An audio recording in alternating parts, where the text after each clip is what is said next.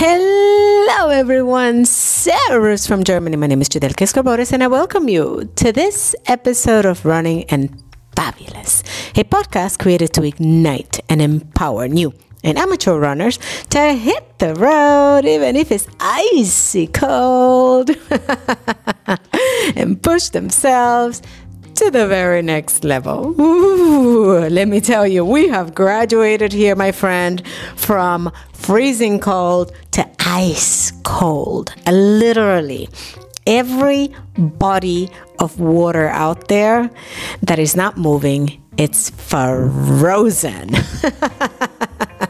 So, you know, we got to keep on moving. That's why I keep on moving. You know, I went out for a run. Well, I go out for a run almost every day, but I head out anyways. And uh, I find it quite fascinating how in the last few days, our lake is completely frozen. I mean, it's solid rock. It's so perfect now. Uh, so we're going to be going ice skating there this weekend. Yay. It's uh, time to enjoy nature in all of its forms. But anyways, I actually came in here because I had something in my head all of these days, yeah? And I'm like, maybe I should just re- record a podcast about it, and then I will uh, get it out of my head, out of my chest, and move on, yeah? So it happens that, you know, like I told you before that we have here uh, on Fridays, we have Kinoabend at home. Kinoabend means uh, movie night, for those of you who haven't heard the other podcast where I teach you one little bit of German every time. So basically we have movie nights, yeah? And movie nights here means, you know, kids movie for the most part. So my kids picked uh, last Friday, The Incredibles. Now, I don't know if you've seen this movie. It's been around for a while. It's not new. You know, I know that um, I've watched it several times already. As our usually goes around here. They like something, it's usually a repeat. But this time, I noticed something I hadn't noticed before. Well, maybe it's because all the other times I've fallen asleep after twenty minutes, which is what usually happens on movie night with me, yeah? I get pushed to the side of the couch or I fall asleep until the movie is over. But this time I watched it through, and I watched it through the end, and there was a scene that actually caught my, my attention. And it got me thinking this entire time about it, to the point that I have to record something now. I don't know if you watched it, like I said, but I'm going to give you like a little summary of what it was. Yeah, um, the, the movie is about superheroes, right? And um, all the superheroes went off the grid because they were causing too much collateral damage with their super heroic, heroic acts. Yeah, so they were all off the grid. And uh, that includes, of course, Mister Incredible and uh, Missus Incredible, who happens to be the Elastic Girl. All right. So basically, the Mister Incredible and Elastic Girl got married. They got three kids. They both started bulking up, right? So they started to gain weight. Yeah. And Mister Incredible got back into the superhero game. It was a trap, but whatever thing.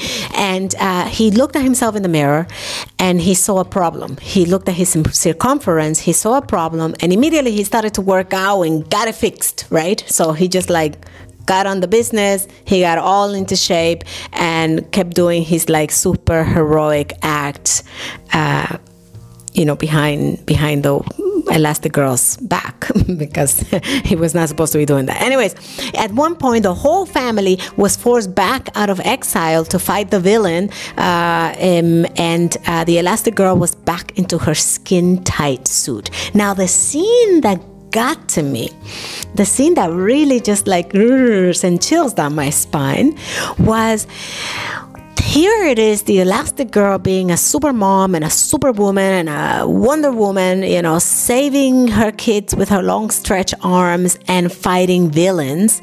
And then there is this scene where she passes in front of a mirror. Really? So basically, she goes in front of the mirror and she turns around to look at her back, right? Her image on the mirror.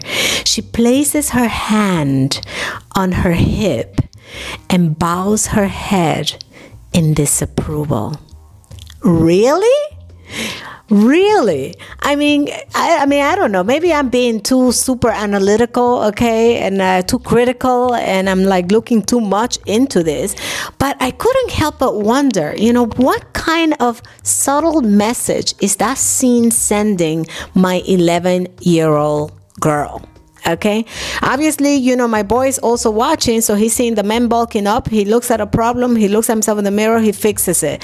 The girl looks at herself in the mirror and she just, you know, is sad and disapproving of her changed body after having kids. I mean, really? Really? I mean, I know that that was subtle, it was very quick, you know, and maybe I'm just, like I said, too critical, too nitpicky, okay? And I'm just dissecting this too much. But the reality is that behind all of these scenes, they're grown men and women. Okay, they're all very, obviously very creative, a very entertaining movie and stuff like that. But it's injected with a tad of our social patterns, yeah, that is recycled from generation to generation to generation uh, into the brains of our little or young ones, right? So that it grows like bad weed in their heads, right? It's just like, what are we, what kind of seed are we planting in such a subtle, subtle message, right? Yeah. I mean, I was there. I was there when I was younger, when I was a, a teenager. I also felt insecure about my body because I did not fit what the ideal body was in my immediate community. Yeah, as a teenager, I felt like I didn't fit what was supposed to be pretty and what was supposed to be like, you know, attractive and whatnot, you know. Obviously, it has rained a lot since then, and I have gone through a few I don't give a flying hoop moments that just got me focused on what's really important.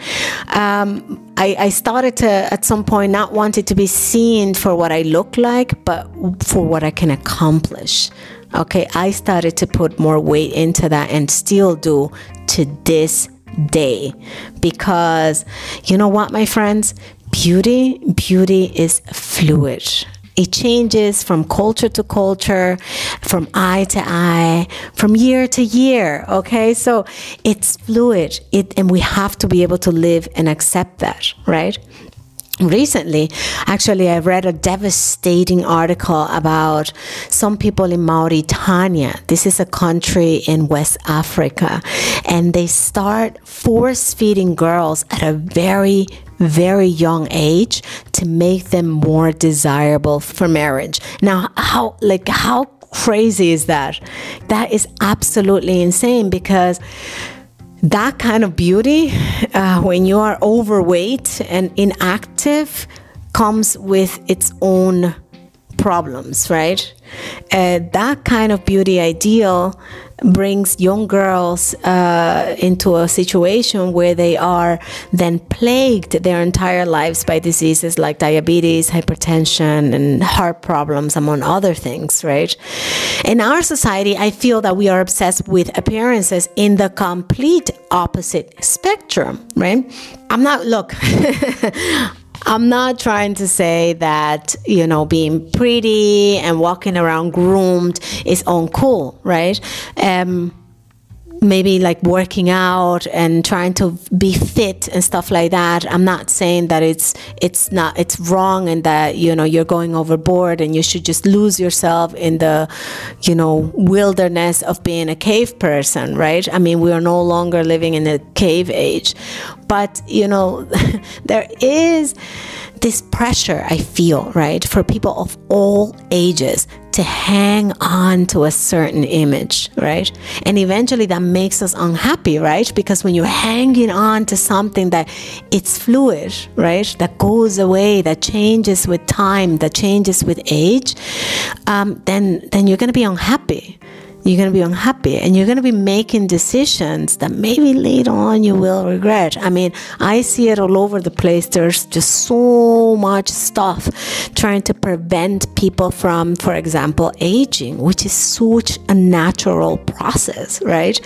Um, we have the injections of Botox, for example, and I actually have heard of, uh, you know, old people dying of Botox uh, injections because this is actually a, you know, a deadly bacteria that if it's not handled correctly, you can you can you can actually die.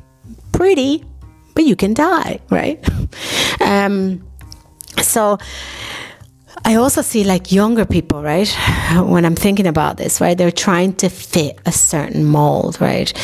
And um, even if the body's top type is different, you have girls that are, you know, rounder figure with with thicker legs, and others that are very thin, or others that have a little bit, that are a little bit more voluptuous. These are all different body types, right? And they're all trying to fit this one mold that society considers to be beautiful, or at least the immediate society where they are, right? Because if they go to Mauritania, then they will need to be eating some more, apparently, according to their culture.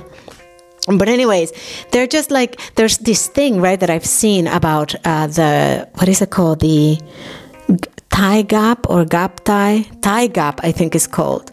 You know, younger people are like, oh, the Thai gap. And I'm just like, what the hell is a Thai gap? Now, people, you know, it's just like, uh, you know, space between your thighs. Like, that's supposed to be attractive. And everybody's like dying to have Thai gaps or whatever thing. Like, I just don't get it, you know.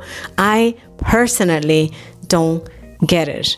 You know, if we just learn to embrace every stage of our lives, you know, and just simply accept that as you, uh, you're a teenager, you have a different body type, and that would be like fantastic for teenagers to understand, or young women to understand, that their bodies are beautiful just the way they are, you know, and that as we grow older, they, things are gonna jiggle. It's just part of growing old, you know, because uh, it's it's a fact that as you grow older, you lose muscle mass. So every ten years after the age of thirty, you lose between three and five percent muscle mass, right? And this muscle mass is being replaced by fat cells. Okay, and now there is the little conundrum, okay, because we don't want to lose too much muscle mass, because then as we grow, when we get to the old age, when we're older, then we're going to be losing balance, we're going to be falling, and we're going to be suffering a lot. So one thing is really uh, to accept and love your body, but to try to keep it healthy, to try to keep it mobile, to try to maintain your muscle mass with the right uh, nutrition and with uh, exercise, so that you can grow old healthy. I mean, that is where we need to, that, that like that's our goal, because if we're lucky enough to grow old, and I pray that I do, I want to be like a ninety year old just crawling on the floor with my grandkids, you know.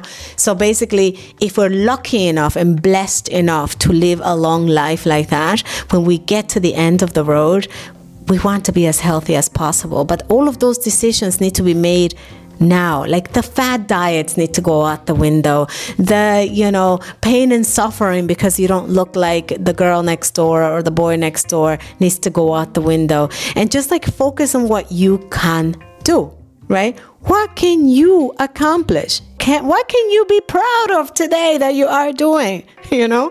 And, you know, as we grow old, we are going to also uh, maybe gain a few pounds. Our figures are going to be changing.